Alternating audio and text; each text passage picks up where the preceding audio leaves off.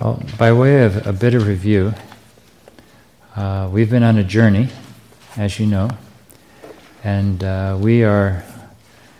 We've been talking, you know, kind of in the last couple of meetings, we talked about how God pardons us and gives us the righteousness of Jesus, treats us as if we never made a mistake, which is a wonderful work. But I talked about the fact, remember last night, it's as if you got stopped by the traffic policeman and you were in court, and the judge would extend mercy to you, but uh, because you didn't have a new heart, you would still make mistakes. And some people get confused thinking that when they receive the rights of Christ, everything is taken care of. But I think most of you would acknowledge that it's not that easy, that there's still something wrong. And Paul refers to that, uh, uh, that there is a power working. Um, in Romans 7, he talks about it. He says, I find there is in me a you know, a, a law working my members. And so uh, last night and tonight, uh, we want to talk a little bit about how God deals with that. And, uh, and then tomorrow night, we want to talk about the place of trials. We're going to share some things with you in reference to trials and transformation and spiritual growth. You know, we tell people if you become a Christian, you'll, your marriage will be happy, your children will be sweet, and You'll get a job and everything else, but it's not always like that in the short term. And uh, sometimes they struggle because they were given certain expectations. Um, and then we're going to talk about the lifestyle of the revived. And that will be a paradigm shift for you. Of that, I'm convinced. It was for me. And then Sabbath, we're going to talk about how to make sure our prayers are, are answered. But before we go any further, let me have a word of prayer and ask that the Lord be with us. Father in heaven, I thank you that we have the opportunity of being here again this evening to learn together at your feet. It's been a wonderful blessing to pray together. There's much to adore you for. Uh, Lord, uh, we have confessed some. I think we all confess more at home as well. And then, Lord, we have lifted up our petitions, and, then we remembered various things to thank you for. Lord, our experience comes from you from beginning to end. I'm thankful, Lord, that last night we, we learned about, or one of the nights we learned about how it's Christ that changes the heart. And Lord, the verse that was in my mind as we were praying was is that, that you'll make the crooked places straight. Lord, I have crooked places in my life, and I think my brothers and sisters here do as well. And Lord, we're not too proud to admit it. And Lord, I don't want to be what I am now. I want to be completely changed. I want to be that new person uh, who's abiding in you and being used by you and rejoicing in you.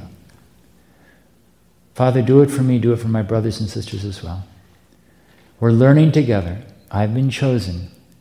Please speak through me to them modify my words to whatever they need so that they will truly be blessed, Lord, by what they hear. And then, Father, uh, might we let others know and might they see, Lord, that something has changed in our lives. So please forgive us now of anything Satan could use, Lord, to discourage us with, to distract us with, to, uh, to dissuade us, Lord, to, to that, he could do, Lord, to, to keep us from hearing this evening.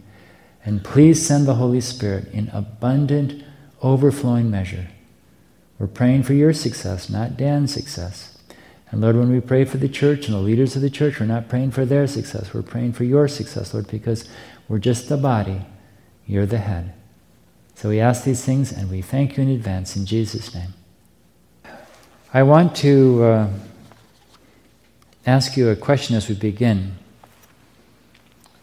Do you think there's a difference between dying to self and being emptied of self. Do you think there might be a difference in, of meaning there? And this evening we want to go from dying to self to what happens when God empties us and then fills us with the Lord Jesus Christ. Um, just by way of review, when we talk about dying to self, we think of, for example, the rich young ruler who was told what? You want to follow me, sell whatever you have, okay? Take up the cross and then follow, right? He was unwilling to sell what he had. Therefore, he was unable to lift the cross, and he was not a follower of Jesus. And I believe Jesus was, in a sense, saying the very same thing when he said, If any man wants to follow me, let him deny himself. That's the sell whatever you have. Take up the cross every day, because it's when we do those things that we're able to follow. And uh, if we read the New Testament, in terms of Jesus teaching his interaction with, with other people, we don't find that he tells anyone else that they are to sell everything they have and give it to the poor, do we? Why did Jesus tell that young man that he needed to sell everything? Was he just being arbitrary and saying, I want to pick on you, I want to make you a, a test case? Is that what he was doing? What was the issue? I think he loved it too much. He loved it too much, yeah. How much did he love it? So much so that it stood between him and heaven. And it's because I believe that Jesus knew that that stood in the way, that Jesus said that's the very thing that unless you sell it, it won't work. Now, it just, I'm reminded now as I'm standing here that this morning I heard a testimony of a seminary student who said when he felt the call to become a pastor. He sold his car, he sold his computer, he sold everything because he just felt like God was saying, You need to make that kind of, of change. Major things. We don't know about how much, but, but what he shared, he mentioned the car, the computer. It's interesting, he told us that about a day later, someone gave him a car, and then later, someone gave him a computer. He mentioned to his wife that, uh, you know, how can I be a pastor? I don't have any suits. And she said, Well, let's pray about it. And so they made it a matter of prayer. And, and was it that evening they were having prayer? It was soon. I don't remember where they were. He said, Someone came up to him and said, uh, Come out. You know, I, I want to. I don't remember what he said, but he took him out to his car. And he opened up the, the vehicle, and, and hanging there was 30 ties.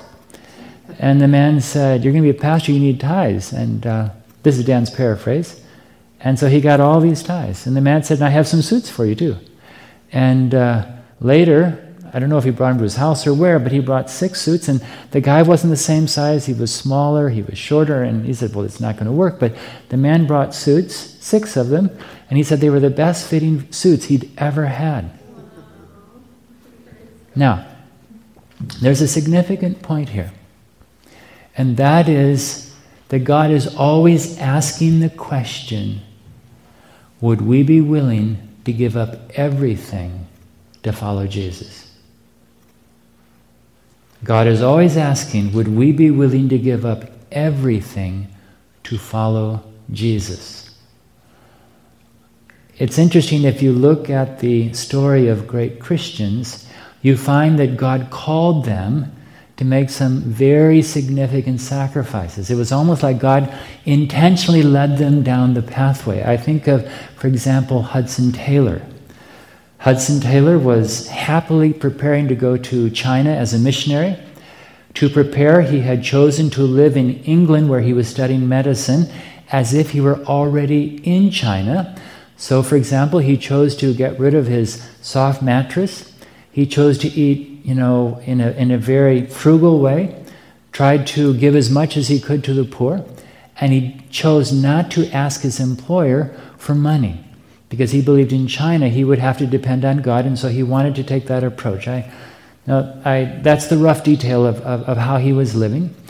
And so he was preparing, and, and that's a great way to prepare to go on, on in mission service. Someone told me if you want to prepare, go without electricity for 30 days before you go to the mission field, and you'll be better prepared, you know, by the time you get there. So he was, in effect, living in London as if he were in China already, but rejoicing and sometimes he didn't have very much money, but on one particular occasion, uh, a man came to him who was extremely poor, and he said, I have no money. The priest won't come and, and uh, pray for my wife.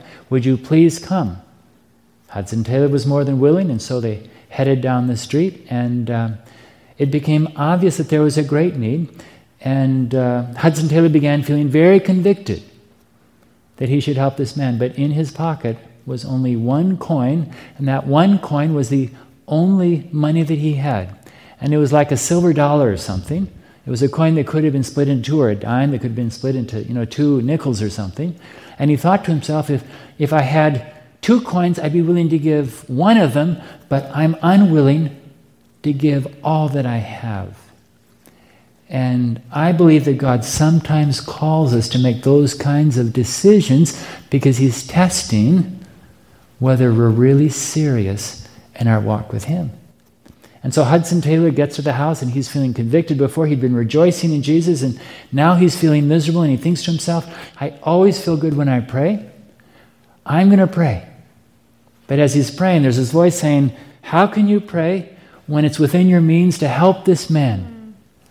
And finally, he reached into his pocket and he gave it to the man. The man didn't know what he was doing. He told him, This is all that I have. He said, as soon as he gave that coin, joy flooded back into his soul and he was rejoicing. And he says, As I went home that night, my heart was as light as my pocket. My heart was as light as my pocket. He got home. The next morning, he got up and he reminded the Lord that when we give to the poor, you know, it's a loan to the Lord. And, uh, and so he asked that, uh, that God would quickly return his investment. And in the mail that morning came uh, an envelope with, I believe, four times what he'd given away. And he felt like it was a, a great return on investment. I think that's the amount that came back. But he says later, he says that I believe that had I refused to give that coin, God may not have used me later as a missionary. It was a small thing, but a very significant thing. Now, one area where God often calls us to surrender is the area of relationships. It's interesting that when George Mueller found the Lord observing another Christian kneeling for the first time in Halle, Germany, it wasn't too long before he was in a relationship with a, with a young woman. And he realized that, that he liked her, and because of the relationship, he began losing his, his interest in a relationship with God. And finally, he realized that he either had to say yes to the, to the woman or yes to God, and he chose God. Okay? And Hudson Taylor was in love with a, with a, with a woman too before he went to China and, and realized at some point that she didn't want to go and finally decided that, that surrendering everything for God was the more important thing. I wonder to what degree have you surrendered every area of your life? That's what dying to self is all about. It's where you truly say, Lord, everything, every area of my life, I choose to surrender to you. Goes back quite a few years. At one time, I was an executive recruiter looking for senior executives of insurance companies and hospitals. Now, I remember one time uh, a gentleman called me uh, from Detroit. He was the, uh, the head of quality for a hospital system there. And uh, he was a Mennonite. And he said, Dan, you're the only recruiter that I can call and talk with about a dilemma I have. He said, I've been approached by Goshen College to be their Dean of Academic Affairs. But you know, I have a background in quality and I have a degree from not only medical school but the Rand Institute. And, and you know, I feel like God has prepared me to work in quality. And I just don't understand what's going on. We talked for a while and finally agreed that he should continue to let God open doors, you know, as God chose, that he should not arbitrarily close any door because if God was working, what right did he have to say, you know, I won't go any further? And he agreed. Now, I didn't hear anything for quite a while, and finally I called him up and I said, Mike, I'm, I'm curious, whatever happened? And he said, Dan, a really funny thing happened. He said, I continued being a finalist as they went through the interview process until there was just two of us, and I still didn't want to accept the position. But finally, one day I said, God, if you really want me to do this, I will not refuse you. I'll be willing to say yes. And he said, as soon as I said yes, all the doors closed. And it struck me. God knew he didn't want to surrender. And therefore, God put the pressure until he was prepared to say, God, whatever you want, that's what I want. And I believe for the rich young ruler, going back to that story, God knew that he valued those things more than the will of God. He valued those things more than a relationship with God, and God knew that those things stood between him and happiness stood between him and serving God and between him and eternity. And so God has an uncanny way of looking into our lives and figuring out the one thing we don't want him to mess with and says, by the way, that's got to change. And then we struggle. And it's interesting that sometimes it's money, sometimes it's relationships. Whatever the case might be, God is testing to see if we're willing to completely surrender. Now, life isn't, um, let me put it in the positive way life is sometimes complicated, right? Because we're all attached to other people. And sometimes what I find is people are very concerned about what others may say or not say, how this will affect relationships, how this will affect jobs. A couple of things. I'm convinced that God never makes mistakes. That if we really want God's help, we need to put our lives back into God's hands. Say, God, do whatever you want to do because you know best what, what, what will work to bring about what I'm wanting. Um, it's very easy. I've done it myself to say, God, you know that I can't until such and such. And if we're married, sometimes the such and such is the person we're married. But I believe that in most cases, when God calls a person, he calls one of the people, not both, because he wants to know if you're willing to obey. Did you hear me? Because if it's always, well, if such and such says, you're really not obeying at all. Did you hear me? And God wants to have the first word and He wants to have the last word, and He wants to have every word in between. That doesn't mean you do something abrupt and you know say, well, if you won't come, I'll, I'll you know, I'll, whatever. Not saying that. But the point is, is that if you carefully and prayerfully seek to know God's will, it is at the peril of your soul and the peril of your, of your family's well being to ignore what God has said. Did you hear me? Now, a couple of things. We haven't really talked about how to know God's will this week, have we? I don't think we have. God is not in the business of having us jump off a cliff. Okay? God's not in the business. If you look at, at people like George Mueller, Hudson Taylor, God took care of them perfectly. If you look at how God cared for our pioneers, He took care of them perfectly. You know, God is God has a different lifestyle, He has a different value system, and I tell people if you really want to know God's will, I mean, you know, I use Rose as an example because it's something I'm familiar with. I tell people if you want God to arrange your marriage, you better be prepared to accept God's values when it comes to who the choice might be.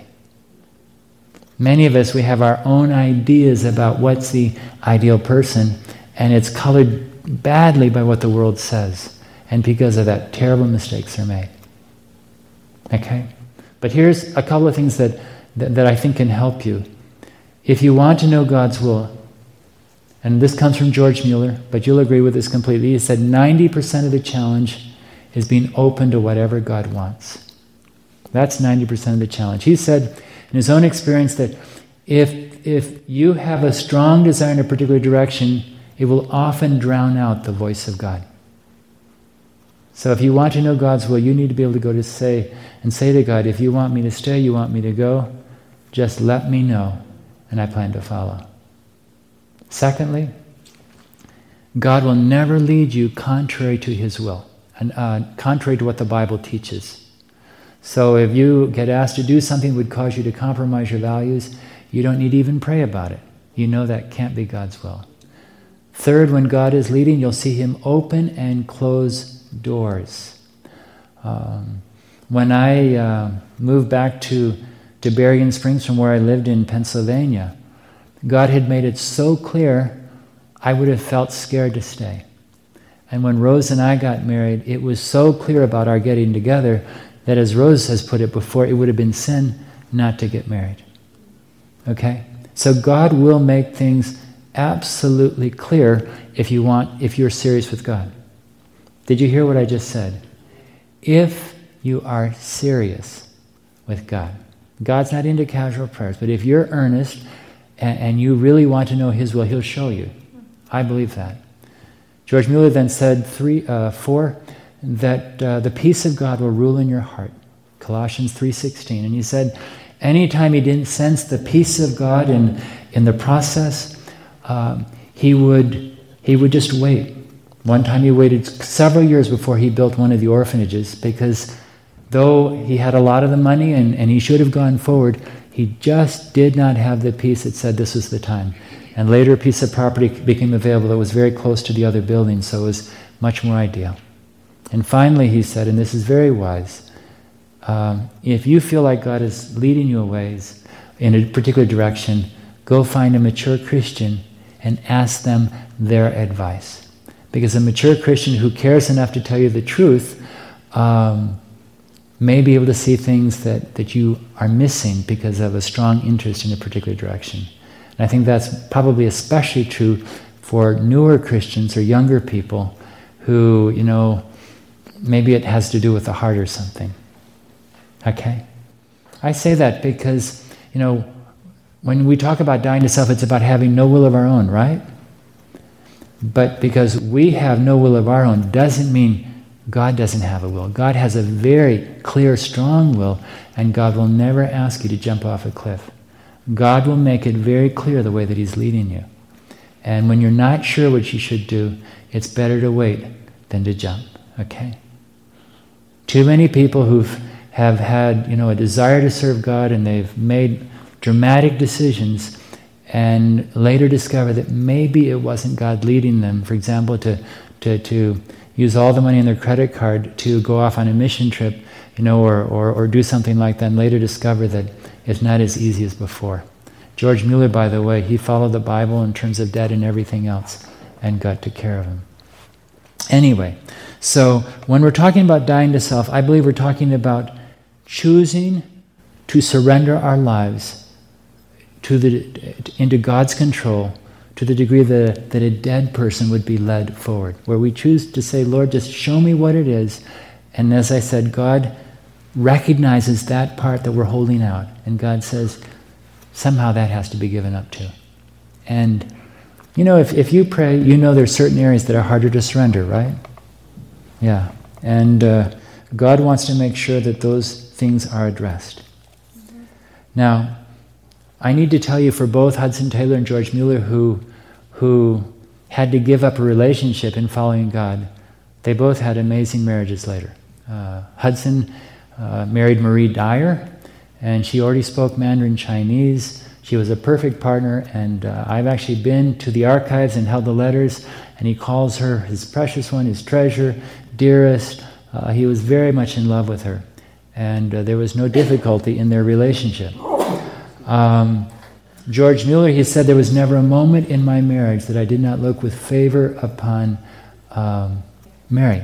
Um, he said we had a perfect marriage. We never argued, we never fought. There was just this perfect relationship. Uh, she was six years older, but she was perfectly suited in that she was more the business and accountant type, and he was more the pastor administrator type. And so uh, they worked perfectly. And he said there was a secret for their perfect marriage. He said we were committed to always and only working for God. Secondly, we were committed to always being busy for God. Three, we never let the work of God get in the way of our devotionals. And four, we often prayed together. He said that was the secret of our perfect marriage. And so, uh, even though God says, you know, this is something you have to give up, it's not because God plans to give you a stone, it's because He's got something so much better in mind for you that you can imagine it. But if you don't have faith in His wisdom and surrender to His leading, remember I talked about how, how justification is maintained by what? faith and constant surrender, if we don't have faith in God's wisdom and, and surrender to His leading and follow the way that He's leading, we're going to miss many blessings. And I think you probably know that at some level, regardless of what I might say. Well, we want to talk about this matter of why we refer to the need to be emptied. When we talk about the need to be emptied, I believe she's referring especially to the need to be filled by the Holy Spirit, be filled by the presence of God. And so, you know, if, if, if you want to, um, you know, if, if you want to drink or something, you have to put something in it, right? And so, uh, in the same way, when we are completely filled with, with self and, and our own ways of doing things, God says, before I can really come in in a complete way, you need to be willing to be emptied of self so that you can be filled by the Holy Spirit. Uh, the problem is, and I don't have the visual here, but imagine if I had uh, two glasses in front of us and each one were half filled, one with water and one with uh, sulfuric acid. And the one with water represents the, the, the pure life, the more Christian life. We represent the sulfuric acid. And they say, Well, I want the life of Jesus, so I'll pour a little bit of the water in. Would you drink it? Mm-mm. What if I dumped all the, all the, uh, the water to dilute that sulfuric acid? Would you, would you drink it? Absolutely not, because it'd be dangerous, right? Jesus is not into the business of improving. He says, we need to completely empty you of, of the things that, that are unacceptable so that you can be completely filled by me. Okay? Um, so let's look at, at a couple of verses here. John 6, verse 38.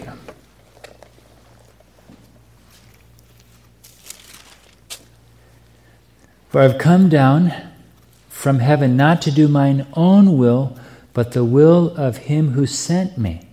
Okay? Jesus came with one thought uppermost in his mind that he was here to do the will of his Father. The will of his Father was what in the book of Philippians, chapter 2? It was to humble himself, right? To humble himself, take the form of a, of a servant. Jesus came emptied of what he was up in heaven in obedience to his Father. Okay? Notice a few quotations here. We cannot retain self and yet be filled with the fullness of God. We must be emptied of self. If heaven is gained by us at last, it will only be, I'm at line 778, it will only be through the, the renunciation of self. In other words, the, the abandonment of self and the receiving of the mind of Christ. Pride and self sufficiency must be crucified and the vacuum supplied with what? With the Spirit and the power of God. Notice what she says next. Are we willing to pay the price required of us for eternal life? Are we ready to sit down and count the cost and conclude that heaven is worth the sacrifice of what? Of dying to self, of having our will brought into perfect conformity with the will of God. Notice that. That's the price. Being willing to have our wills brought into perfect conformity to the will of God. What would it mean to have your life in perfect conformity to the will of God? Just imagine the breadth of that level of surrender and of devotedness to Jesus. She says that's the price. She says, until we are willing, the transforming grace of God will not be manifested upon us. That's why I've told you many times uh, over the course of our meetings together that ultimately I believe surrender is the key to the life of victory. Surrender is the key. And she says, until, what did I read there just now? Until uh, we are willing, we, uh, until we are willing, the transforming grace of God will not be manifested. And that refers to being brought into perfect conformity with the will of God. When we present our emptied nature to God, He will, by His Holy Spirit, supply the vacuum made by the renunciation of self and give us of His fullness. Okay? To receive the Holy Spirit, we have to get rid of that which stands in the way. Okay? Line 791 No outward observances can take the place of simple faith and entire renunciation of self, but no man can empty himself of self. We can only consent for Christ to accomplish the work. Okay? Some people come to meetings and say, Man, I've got to work on this, but you can't empty yourself of self either. Basically, God calls you into a special school where He leads you to learn to trust Him more and trust yourself less and less. And He also begins to help you get rid of your ideas and view life a little different. And we're going to have one of those emptying of self moments together Friday evening when we look at the new paradigm of the lifestyle of the revived. Okay? I hope you'll come. But notice that. We were at line 792, but no man can empty himself of self. We can only consent for Christ to accomplish the work. Then the language of the soul will be, Lord, take my heart for what? I can't give it. So when you pray this evening, you can actually, on your knees, say, Lord, I want to give you my heart. I can't even do that. Would you please take it? It is thy property. Keep it pure, for I cannot keep it for thee. Save me in spite of myself, my weak, unchristlike self. Mold me, fashion me, raise me into a pure and holy atmosphere where the rich current of thy love can flow through my soul. God will not force himself on us, but if we make the choice, he will do a work of lifting us up into something entirely new. That's why when Jesus spoke to someone, for example, like the woman at the well, was, was Jesus saying, Man, this is a, a difficult situation? Not at all. Because he knew that, that what counted in the future was what he would do through the Holy Spirit in her life. And so there is hope with every single person who's willing to let Jesus come into their lives.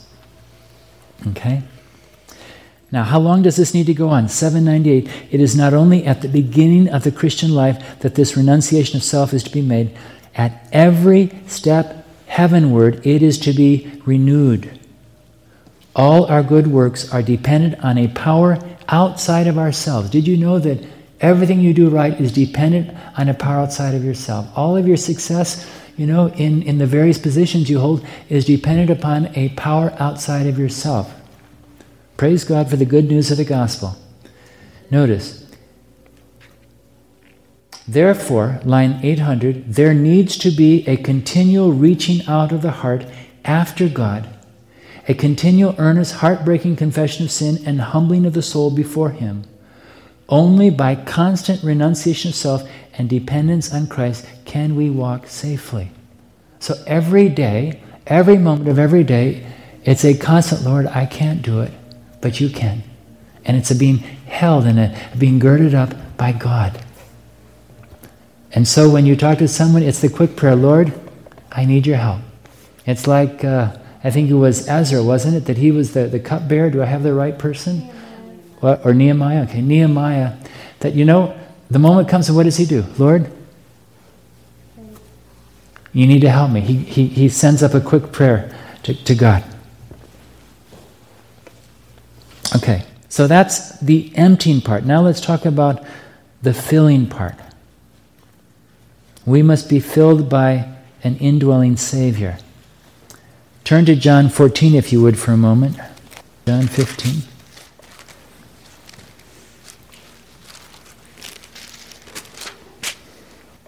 Jesus said, I am the true vine, and my Father is the vine dresser.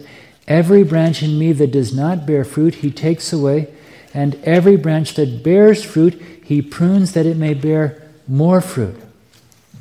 If we were to talk to the branch, what would the branch tell us about what it means to be a branch? What would it say? What would the branch say?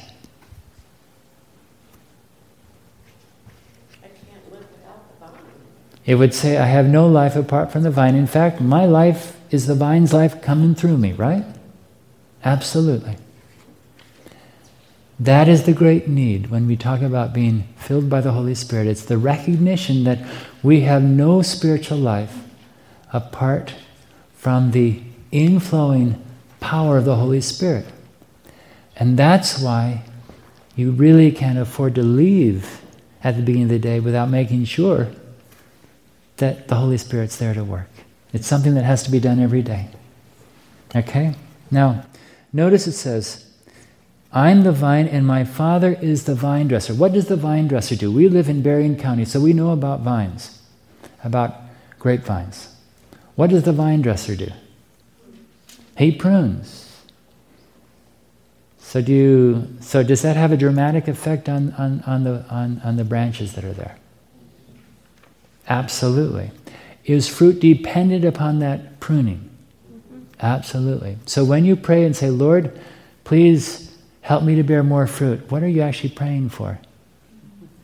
Pruning, right? But luckily, The Father is the vine dresser. And do they do pruning of, of grapes with big machines and they sit up in the tractors, or how do they do it? Actually, they're never closer to the vine than where they're actually doing the pruning because they look very carefully to make sure they're only cutting what needs to be cut off. And you and I, when we go buy grapes, if we're lucky enough, or go you pick, it's wonderful. But we know that the beauty is because there was so much pruning that took place, and that's what we're going to learn about tomorrow night. But the point is, God is in charge, okay? And it's and for the branch that's there, that branch has no life apart from the vine. The moment it's cut off, the branch no longer has life, and we should believe that. Now, notice this amazing, amazing quotation. Um, it says, The Lord Jesus loves his people, and when they put their trust, I'm at line 806. The Lord Jesus loves his people, and when they put their trust in him, depending wholly upon him, he strengthens them. Notice that. When they put their trust in him and depend wholly upon him, what does he do? He strengthens them. He will live through them, giving them the inspiration of his sanctifying spirit. Notice that. He will live through them. Okay? Giving them the inspiration of his sanctifying spirit, imparting to the soul what? A vital transfusion of himself. I know there's a few nurses here. What does it mean to receive a transfusion? You're a nurse. What does that mean? Yeah. And so what does this say in effect? Jesus said, I will give you a transfusion of myself into you. Notice the effect of that. I love this quotation. He acts through their faculties and causes them to choose His will and to act out His character. Isn't that an amazing, amazing quotation on how victory in the Christian life is all about? It's not about being strong in ourselves, it's when we are wholly dependent and Jesus comes into our lives and gives us a transfusion of Himself and He, he causes us to choose His will and to act out His character. And He wants to have that kind of relationship to us 100% of the time. I did read that correctly, did I not? Notice the next one. Jesus has life in himself. And this life he offers to impart freely to souls that are dead in trespasses and sins. Notice that. He has life, and he wants to offer that life to what? People that are strong Christians? No. To souls that are dead. Yea, he shares with them his purity. Praise God. Jesus will share with me his purity, his honor, and his exaltation. Behold, what manner of love the Father hath bestowed upon us, that we should be called the sons of God. The sapless branch engrafted into the living vine becomes a part of the vine. It lives while united to the vine. So the Christian lives by virtue of his union with Christ. The sinful and the human is linked to the holy and the divine. Okay? That's the secret of power. Power is not your resolutions. Power is not your discipline. Power is the presence of Jesus in my life.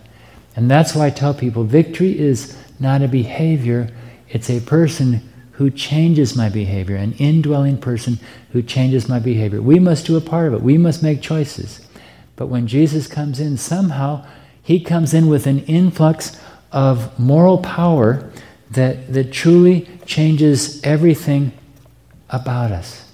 Did you hear me? He comes in. Now, on a practical basis, on a daily basis, how do we receive this transfusion of Jesus? How does it happen? Well, that's a part of it. We ask for it. Other suggestions? Actually, it's through reading the Bible. As I've read Ellen White, I'm convinced that it's actually in reading the Bible that the life of Jesus comes into us. And that's why that time with Jesus is so critically important. The surrender is to get ourselves out of the way. The being emptied is to keep us out. But when it actually comes to the to the infilling of the Holy Spirit, I believe it's Jesus. If you would I, and I only have one quotation there. There's another quotation that's wonderful in the book, um, Ministry of Healing. But if you look at line 683, notice this. 683. 683. We're going backwards now. That's why we use line numbers. 683. Faith cometh by hearing, and hearing by the word of God. Romans 10:17. The scriptures are the great agency in the transformation of character. The scriptures are the great agency in the transformation of character. Christ prayed, Sanctify them through thy truth. Thy word is truth. If studied and obeyed, notice that. If studied and obeyed, not just the study, but if studied and obeyed, the word of God works in the heart, subduing every unholy attribute. Okay? The Holy Spirit comes to convict of sin, and the faith that springs up in the heart works by love to Christ, conforming us in body and soul and spirit to his own image. Then God can use us to do his will. The power given us through the scriptures, given us, works from within outwardly, leading us to communicate to others the truth that has been communicated to us. Line 691. Received into the heart, the leaven of truth will regulate the desires, purify the thoughts, and sweeten the disposition. And finally, 694, the purity, the holiness of the life of Jesus as presented from the Word of God possesses more power to reform and transform the character than do all the efforts put forth in picturing the sins and crimes of men, etc. One steadfast look to the Savior, uplifted upon the cross, will do more to purify the mind and heart from every defilement than will all the scientific explanations by the ablest tongue. Finally, 700. The Bible is a storehouse that supplies the soul with nourishing food. That's why the Bible is all important, because we know from what we've studied that, that, that we have to die to those things that, that cause us not to choose God, because it's all dependent on this you know, this faith and constant surrender, we talked about that. And, and we need to, you know, lose confidence in ourselves. That, I believe, is the, the emptying part. And when we receive Jesus, it's actually through the reading of the Word that gives us that feeling. And the more we have, the more we have of Him. Okay? Jesus is the Word. Jesus is the Word. He said, I am the Word, the truth. I am the way, the truth, and the life. Exactly. Okay? We could, we could read more on that page. I don't want to. I want to now give you just a. Uh, you all have this handwork, this handout, right? Let's look at this for just a moment. This comes from the book The Life of Victory. I would urge you to get a copy. It's not on the page on the web. My website address, by the way, is path to prayer, P A T H, number two, prayer.com. And you'll find all of the talks are there in MP3 form already. Plus the handouts, you can download them as well. But notice, and I'm just going to read this. Meade MacGuire wrote the following It is hard for those who are slaves to sin and evil habits they have long sought to overcome to believe that by simply accepting Christ and yielding to Him, they instantly receive a new nature and power enabling them to live a new life. Yet this is true, and countless thousands have experienced this mighty miracle. Man of himself has not only no life, but he has no peace, no victory, no faith, no righteousness, nor any other attribute of God. The Father gathered up all the blessings of infinite love and bestowed them upon us in the precious gift of His Son. Nothing has been withheld. All is embraced and included in the one great gift. Is it not strange, he asks, that everywhere men are praying and pleading for what has already been graciously given. They pray for peace, but the Father answers, I have already bestowed my peace upon you in Christ. Receive Him, and you have peace. Men pray for life, and the reply is the same I've given you eternal life. It is in my Son. Receive Him, and you have life. Men cry to God for victory, and the answer is there is no victory for humanity except in the victor. Christ took our humanity and won everlasting victory. Okay? And peace are gifts. So is victory a gift. Thanks be to God who giveth us the victory. Why do men struggle and fight to obtain what comes as a gift in Christ? They talk of victory on this point and victory on that point when if they would only believe it, Christ is the victory on every point. It is not some new gift from God that we need. It is a better understanding of the fact that He has already given us everything in Christ. It is laying hold by faith of the blessings which are already ours in Him. Now, notice the next paragraph, which comes from the book Steps to Christ. By faith you became Christ, and by faith you are to grow up in Him. By notice, by giving and taking. You are to give all your heart, your will, your service. Give yourself to Him to obey all His requirements. Notice that word all there. That's key. Give yourself to Him to obey all His requirements, and you must take all. Christ, the fullness of all blessing, to abide in your heart, to be your strength, your righteousness, your everlasting helper, to give you power to obey. Now, notice how he ends up, Meade MacGuire here. He says, How many there are who have given all to God. They have made a full surrender to Him and desire only to do His will. Yet they are often filled with disappointment because of a conscious lack and failure. The secret of all this failure is here disclosed. They have given all, but they have not taken all. You see, if we only dwell on dying to self and being emptied of self, we have not gotten the secret yet. The secret is Jesus. But this dying to self, this complete surrender, and this being willing to, to live a completely dependent life on the vine, so to speak, that is the place of victory. And I suspect that Adventists are much better at giving and surrendering than they are at receiving. Would you agree? Absolutely. But that is the secret. That is the secret of victory. And so, as we talk about revival in this church and we pray for revival, unless we are seeking victory from the victor, we will be wasting our time. Did you hear me? And how does it happen on a daily basis? It's as we spend time in the Word of God. Somehow that's what nourishes us, that is what changes us. And if you study the lives of of great Christians. I've mentioned Hudson Taylor uh, this evening already. He was a struggler until his 40s when he received a letter from a man by the name of John McCarthy. And he'd read a book uh, called Christ is All, and in that book the man said, Christ received his, his holiness begun, Christ maintained, his holiness continued. And when Hudson Taylor finally realized that his hope was in Jesus, he went from being a struggling Christian to a happy Christian. And from that point on, they said nothing fazed him. He was just happy serving Jesus. We don't have time to read that uh, this evening, but I want to tell you that, that ultimately, Christianity is all about Jesus when we get out of the way. Okay? So, when we talk about being righteous by faith, you know what? It not only means being righteous by faith in terms of, of our standing before God, but it's called being righteous in our actions by faith as well. Both of them are a work of faith. Well, we need to spend some time praying. Um, why don't we spend some time praying about what we've thought about tonight for a few minutes as we close, and uh, then we'll come to an end. I wish it's so late I don't want to take the time for questions, but if you have questions, let me ask you to do this. Just write out your questions and give them to me uh, tomorrow evening, and I'll make sure that I take some time to address them. Okay? Let's take some time to pray. This media was brought to you by Audioverse, a website dedicated to spreading God's Word through free sermon audio and much more.